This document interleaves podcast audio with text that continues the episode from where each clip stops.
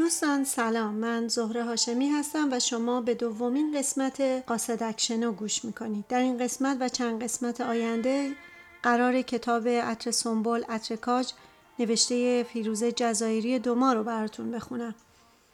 این کتاب در سال 2003 با عنوان فانی این فارسی در آمریکا منتشر شده و تا مدتها جز کتاب های پرفروش آمریکا بوده. در ایران هم در سال 1384 نشر قصه اون رو با ترجمه آقای محمد سلیمانی نیا منتشر کرده کتاب در واقع نوعی خود زندگی نامه نوشت هست و شرح ماجراها و اتفاقاتی هست که نویسنده و خانوادهش بر اثر مهاجرت به آمریکا با اون مواجه شدند.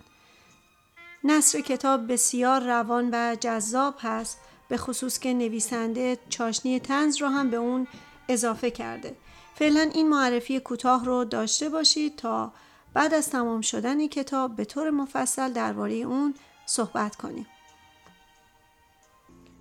قسمت اول روز اول دبستان.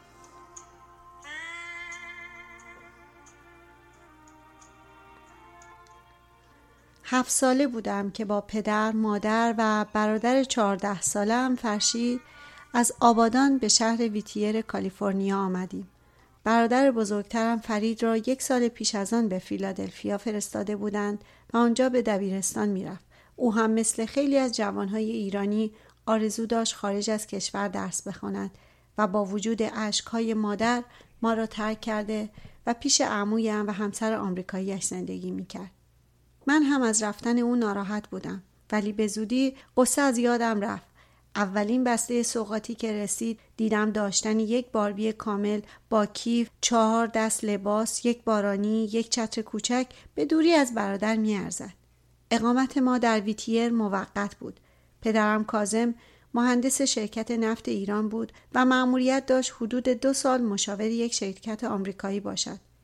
او در زمان دانشجویی مدتی در تگزاس و کالیفرنیا زندگی کرده بود و درباره آمریکا با همان لحنی صحبت می کرد که کسی از اولین عشقش بگوید.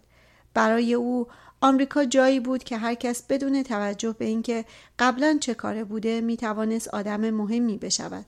کشوری مهربان و منظم پر از توالت های تمیز. جایی که مردم قوانین رانندگی را رعایت می کردند و دلفین ها از توی حلقه ها می پریدند. سرزمین موعود برای من هم آمریکا جایی بود که همه جور لباس باربی پیدا می شد. وقتی به ویتیر رسیدیم تازه رفته بودم کلاس دوم. پدر اسمم را توی دبستان لیفینگویل نوشت. برای اینکه راحتتر جا بیفتم مدیر دبستان ترتیبی داد که معلم جدیدم خانم سندبرگ را چند روز قبل از شروع کلاس ها ملاقات کنیم. چون من و مادر انگلیسی بلد نبودیم ملاقات عبارت بود از گفتگوی پدر و خانم سندبرگ. پدر با دقت برایش توضیح داد که من به کودکستان آبرومندی رفتم که توی آن به بچه ها انگلیسی یاد می‌دادند. او که می‌خواست تاثیر خوبی روی خانم سندبرگ بگذارد به من گفت زبان انگلیسی هم را نشان بدهم. صاف ایستادم و با افتخار همه معلوماتم را رو کردم. سفید، زرد، نارنجی، قرمز، بنفش، آبی، سبز. دوشنبه بعد پدر من و مادر را به مدرسه رساند فکر کرده بود خوب است مادر هم چند هفته با من بیاید دبستان. نمیفهمیدم دو نفر انگلیسی ندان چه مزیتی به یک نفر دارد. اما کسی به نظر یک بچه هفت ساله اهمیت نمی‌داد.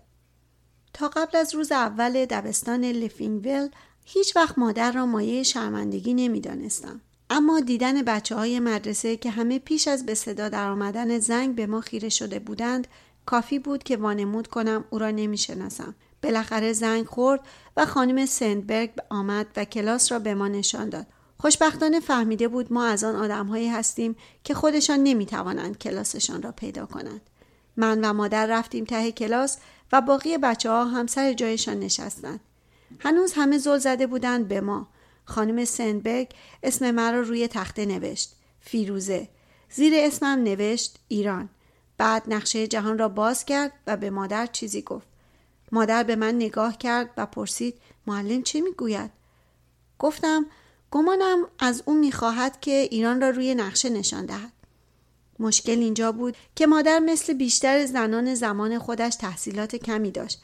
در دوره جوانی او پیدا کردن شوهر هدف اصلی یک دختر در زندگی بود. درس خواندن نسبت به هنرهایی مثل دم کردن چایی یا پختن باقلوا اهمیت کمتری داشت. قبل از ازدواج مادرم نظیره آرزو داشت قابله بشود. پدرش هم که مرد نسبتا متجددی بود دو خواستگار قبلی را رد کرده بود تا دخترش بتواند به آرزویش برسد.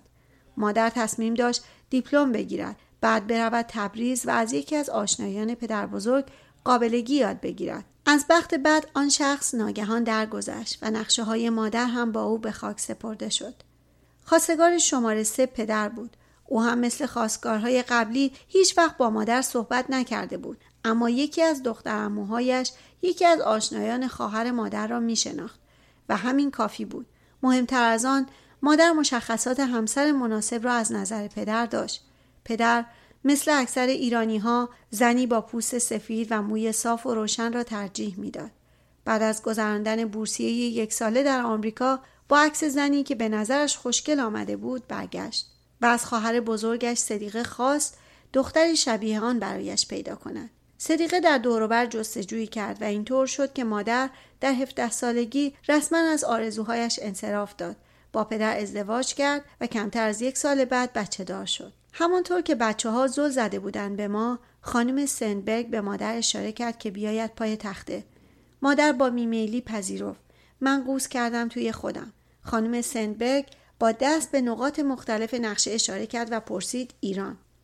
معلوم بود که تصمیم گرفته ما بخشی از درس آن روز باشیم. کاش از قبل گفته بود تا توی خانه میماندی بعد از چند تلاش بینتیجه مادر برای پیدا کردن ایران روی نقشه بالاخره خانم سندبرگ دستگیرش شد که مشکل از انگلیسی ندانستن مادر نیست از بلد نبودن جغرافیاست. با لبخندی از سر لطف مادر را به صندلیاش بازگرداند. بعد به همه از جمله من و مادر ایران را روی نقشه نشان داد. مادر سرش را به تایید تکان داد. انگار که تمام مدت جای آن را می‌دانست. اما ترجیح داده بود که آن راز را پیش خودش نگه داره. هنوز تمام بچه ها به ما خیره بودند. نه تنها با مادرم آمده بودم مدرسه نه تنها نمی توانستیم به زبان آنها حرف بزنیم بلکه به وضوح خنگ هم بودیم. به خصوص از دست مادر عصبانی بودم چون تمام تاثیر مثبتی که با گفتن دایره رنگ ها گذاشته بودم خراب کرده بود. تصمیم گرفتم از فردا او توی خانه بماند. بالاخره زنگ خورد و وقت برگشت از مدرسه شد. دبستان لیفینگویل فقط چند کوچه با خانه ما فاصله داشت و پدر که قابلیت ما را برای گم شدن دست کم گرفته بود فکر می‌کرد من و مادر می توانیم راه خانه را پیدا کنیم. ما سرگردان در آن حوالی پرسه می زدیم. شاید به امید کمکی از یک شهاب آسمانی یا حیوانی سخنگو. هیچ کدام از خیابانها و خانه ها به نظرمان آشنا نمی آمد. همانطور که مبهوت وضعیت ناجورمان بودیم دختر کوچک پرجنب و جوشی از خانهشان بیرون پرید و چیزی گفت ما که منظورش را نمیفهمیدیم همان کاری را کردیم که باقی روز انجام داده بودیم لبخند زدیم مادر دختر به ما پیوست و اشاره کرد برویم توی خانهشان حدس زدم دختر که همسن من به نظر می رسید از بچه های دبستان لیفینگویل باشد و می‌خواهد با بردن ما به خانه اجرای خصوصی از سیرک تماشا کند. مادرش گوشی تلفن را به دستمان داد و مادر که خوشبختانه تلفن محل کار پدر را حفظ کرده بود با او تماس گرفت و وضعیت را توضیح داد. بعد پدر با زن آمریکایی صحبت کرد و نشانی خانهمان را به او داد. غریبه مهربان پذیرفت که ما را برساند. لابد از ترس اینکه دوباره سر ما دم در خانهشان پیدا شود زن و دخترش با ما تا جلوی ایوان خانهمان آمدند و حتی به مادر کمک کردند که قفل عجیب و غریب در را باز کند بعد از آخرین تلاش های بی برای برقراری ارتباط آنها خداحافظی کردند. ما هم در پاسخ لبخند کشداری تحویل دادیم. بعد از گذراندن یک روز در آمریکا و میان آمریکایی ها فهمیدم پدر آنجا را درست توصیف کرده. توالت ها تمیز بودند و مردم بسیار بسیار مهربان.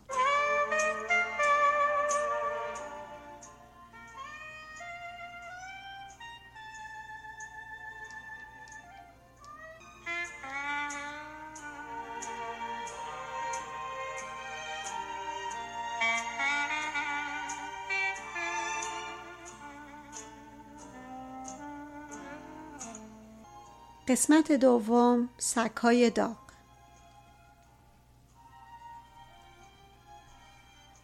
رفتن به آمریکا هم هیجان انگیز بود و هم دلهوره آور. اما دست کم خیالمان راحت بود که پدر به زبان انگلیسی مسلط است. او سالها با تعریف خاطرات دوران تحصیلش در آمریکا ما را سرگرم کرده بود و خیال می کردیم آمریکا خانه دوم اوست. من و مادر تصمیم داشتیم از کنار او جمع نخوریم تا آمریکای شگفتانگیز را که مثل کف دست می شناخت نشانمان بدهد منتظر بودیم نه تنها زبان بلکه فرهنگ آمریکا را برای ما ترجمه کند و رابطی باشد میان ما و آن سرزمین بیگانه. به آمریکا که رسیدیم احتمال دادیم پدر زندگی خودش در آمریکا را با زندگی یک نفر دیگر اشتباه گرفته بود. از نگاه متعجب صندوقداران مغازه ها، کارکنان پمپ بنزین و گارسون ها می‌شد حد که پدر به روایت خاصی از زبان انگلیسی صحبت می کرد که هنوز میان باقی آمریکایی ها رایج نشده. در جستجوی واتر کلازت اصطلاح قدیمی برای توالت توی یک فروشگاه بزرگ معمولا به دستگاه آب سرد کن یا بخش مبلمان منزل می رسیدیم. کاری نداشت که از پدر بخواهیم معنی اسلاپی یا تیترتاتس را از گارسون بپرسد اما ترجمه او مشکوک به نظر می رسید. گارسون ها چند دقیقه در پاسخ به سوال پدر حرف می زدن و حرفهایشان برای ما اینطور ترجمه می شد. می گوید من هم نمی‌دانم. به لطف ترجمه های پدر خودمان را از سگ داغ، هاتداگ، ماهی گربه‌ای، کتفش و طول سگ ساکت، هاشپاپی دور نگه داشتیم و هیچ مقداری از خاویار نمی توانست قانعمان کند که به کیک گل مات پای لب بزنیم. تعجب می کردیم پدر چطور بعد از مدتها تحصیل در آمریکا این همه سوء تفاهم زبانی با مردم آنجا داشت. به زودی فهمیدیم که دوران دانشگاهش عمدتا توی کتابخانه گذشته و در آنجا از هر تماسی با آمریکایی ها به جز استادان مهندسیش پرهیز کرده بود. تا وقتی مکالمه محدود بود به بردارها، کشش سطحی مایعات و مکانیک سیالات، او به مهارت مایکل جکسون با کلمات میرقصید اما یک قدم دورتر از دنیای درخشان مهندسی نفت زبانش پیچ می‌خورد. تنها شخص دیگری که توی دانشگاه با او ارتباط داشت هم اتاقیش بود. یک پاکستانی که تمام روز مشغول تهیه خوراک کاری بود. چون هیچ کدام انگلیسی بلد نبودند و هر دو به کاری علاقه داشتند خیلی عالی با هم کنار آمده بودند. کسی که آنها را با هم جور کرده بود لابد امیدوار بود که یا انگلیسی یاد می‌گیرند و یا زبان ارتباطی خاصی بین خودشان اختراع می‌کنند که البته هیچ کدام اتفاق نیفتاد. ضعف پدر در مکالمه انگلیسی فقط با تلاشش برای انکار آن قابل قیاس بود. سعی همیشگی او برای باز کردن سر صحبت با آمریکایی ها اوایل قابل احترام و ماجراجویانه به نظر می رسید. ولی بعد عصبی کننده شده بود. با لحجه غلیز فارسی و لغات کتاب های درسی قبل از جنگ جهانی دوم در انگلستان او به یک زبان من درآوردی صحبت می کرد. اینکه هیچ کس حرفایش را نمی‌فهمید غرورش را جریه دار می کرد. بنابراین سعی کرد ضعف گفتارش را با مطالعه جبران کند. او تنها کسی بود که هر ورقه ای را قبل از امضا به دقت می‌خواند. خرید یک ماشین لباسشویی از فروشگاه سیرز برای یک آمریکایی معمولی ممکن بود سی دقیقه طول بکشد. اما تا پدر متن زمانتنامه شرایط قرارداد و اطلاعات اوراق اعتباری را بخواند ساعت کار فروشگاه تمام شده بود و معمور نظافت از ما می‌خواست کنار برویم تا کف آنجا را تمیز کند. روش مادر برای یادگیری انگلیسی عبارت بود از دیدن مسابقه های تبلیغاتی تلویزیون. علاقه او به برنامه های بیا معامله کنیم و قیمت مناسب در قابلیت تازهش برای از بر بودن اطلاعات به درد نخور آشکار بود. بعد از چند ماه تماشای تلویزیون می توانست به درستی بگوید یک دستگاه قهوه ساز چند می ارزد. می‌دانست چند بسته ماکارونی استیک یا واکس ماشین می شود خرید بدون اینکه حتی یک پنی بیش از 20 دلار خرج شود. در حین قدم زدن میان قفسه های فروشگاه از دیدن شخصیت های تلویزیونی مورد علاقهش ذوق زده می‌شد. اه چای لیپتون، سوپ گوجه کمپل، غذاهای یخزده مغذی بتی کراکر. هر روز برنده ها و بازنده های بیا معامله کنیم را به ما گزارش می‌داد. مرده داشت قایق رو برنده می‌شد اما زنش پرده شماره دو رو انتخاب کرد و یک مجسمه مرغ دومتری گیرشون اومد جوایز بد این مسابقه بهتر از جوایز خوبش به نظر می رسید. کی یک صندلی راحتی را به یک تخت خواب ننایی بزرگسال همراه با صندلی پای بلند ترجیح می‌داد. مادر به زودی متوجه شد راحت ترین راه برای صحبت کردن با آمریکایی ها این است که از من به عنوان مترجم استفاده کنند. برادرم فرشید برنامهش را با فوتبال، کشتی و کاراته پر کرده بود و گرفتارتر از آن بود که این افتخار ناخوشایند نصیبش شود. در سنی که اغلب پدر و مادرها بچه را برای مستقل شدن آماده می کنند، مادرم مثل جان شیرین به من چسبیده بود. باید همراهش می‌رفتم به سوپرمارکت، آرایشگاه، دکتر و هر جای دیگری که یک بچه تمایلی به رفتن ندارد. پاداش من تحسین هایی بود که از آمریکایی ها می شنیدم. بچه هفت ساله ای که انگلیسی را به فارسی و بالعکس ترجمه می کرد روی همه تاثیر خوبی می گذاشت. تعریف های بیدریق نسارم می شد. تو خیلی باهوشی. شاید هم نابغه باشی. در پاسخ به آنها اطمینان می‌دادم اگر خودشان هم به کشور دیگری مهاجرت کنند زبان آنجا را یاد می‌گیرند ترجیح می‌دادم بگویم که کاش در آن وقت به جای ترجمه خواص مرتوب کننده های صورت توی خانه بودم و کارتون می‌دیدم مادرم هم البته تفسیر خودش را از این تحسین ها داشت این آمریکایی ها از همه چیز تعجب می کنند. همیشه مادر را تشویق می کردم که انگلیسی یاد بگیرد. اما استعدادش برای این کار تعریفی نداشت. چون هیچ وقت انگلیسی را توی مدرسه نخوانده بود تصوری از دستور زبان آن نداشت. می توانست یک پاراگراف کامل را بدون استفاده از حتی یک فعل بگوید. تمام افراد یا اشیا را با زمیر اید خطاب می کرد و شنونده سردرگم می ماند که دارد درباره شوهرش صحبت می کند یا درباره میز آشپزخانه. حتی اگر جمله ای را کم و بیش درست می گفت لحجهش آن را غیرقابل فهم می ساخت بیشترین مشکل را با تلفظ W و TH داشت و انگار که خدا با ما شوخی زبانشناسی داشته باشد توی شهر ویتیر زندگی می کردیم توی مرکز خرید وایت وود خرید می کردیم من می رفتم مدرسه لیفینگویل و همسایه من کسی نبود جز والتر ویلیامز. به رغم پیشرفت ناچیز مادرم دائم او را تشویق می کردم بعد تصمیم گرفتم به جای لغت و دستور زبان جمله های کامل را به او یاد بدهم تا حفظ کند. فکر می کردم وقتی به درست صحبت کردن عادت کند من می توانم مثل چرخهای کمکی دوچرخه کنار گذاشته شوم و او رکاب زدن را ادامه دهد اما در اشتباه بودم. یک روز که مادر متوجه گشت و گذار حشره هایی توی خانه شد از من خواست به یک مؤسسه سنپاشی تلفن کنم. شماره را پیدا کردم و به مادر گفتم خودش زنگ بزند و بگوید توی خانهمان سیلورفش آمده است. مادر کمی غر زد. شماره را گرفت و گفت لطفا زود آمدید. خانه پر شد از گلدفیش. سمپاش گفته بود الان قلاب ماهیگیری را بر می دارد و می آید.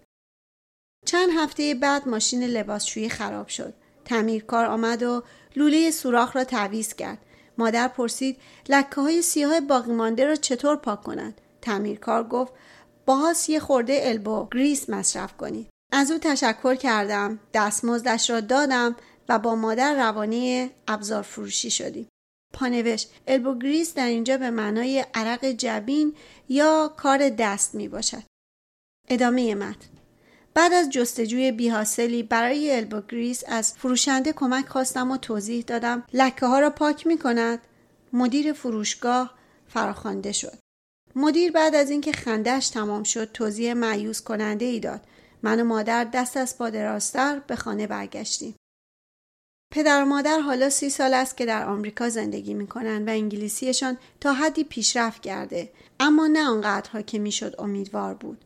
تمام تقصیر هم به گردن آنها نیست واقعیت این است که انگلیسی زبان گیج کننده است وقتی پدر از دختر دوستش تعریف کرد و او را هوملی نامید منظورش این بود که کدبانوی خوبی می شود. وقتی از رانندگان هورنی گلایه می کرد می خواست بگوید زیاد بوق می زنند و برای پدر و مادر هنوز قابل درک نیست چرا نوجوان ها می خواهند کول باشند برای اینکه هات محسوب می شوند. توضیحات هوملی در انگلیسی به معنای زشت هم هست و هورنی به معنای شهوتی است. ادامه متن من هم دیگر آنها را به یاد گرفتن انگلیسی تشویق نمی کنم. قطع امید کردم. در عوض باید از موج مهاجرتی که تلویزیون، روزنامه و فروشگاه های ایرانی را به آمریکا آورده ممنون باشم. حالا وقتی مادر می‌خواهد از سوپرمارکت بپرسد آیا eggplant های سیاهتر و سفتری هم آن عقب دارند چون اینهایی که بیرون گذاشته برای خورش بادمجان خوب نیست می‌تواند به فارسی بپرسد. اینجور وقتها من می‌گویم الحمدلله. عبارتی که نیاز به ترجمه ندارد. پایان قسمت دوم.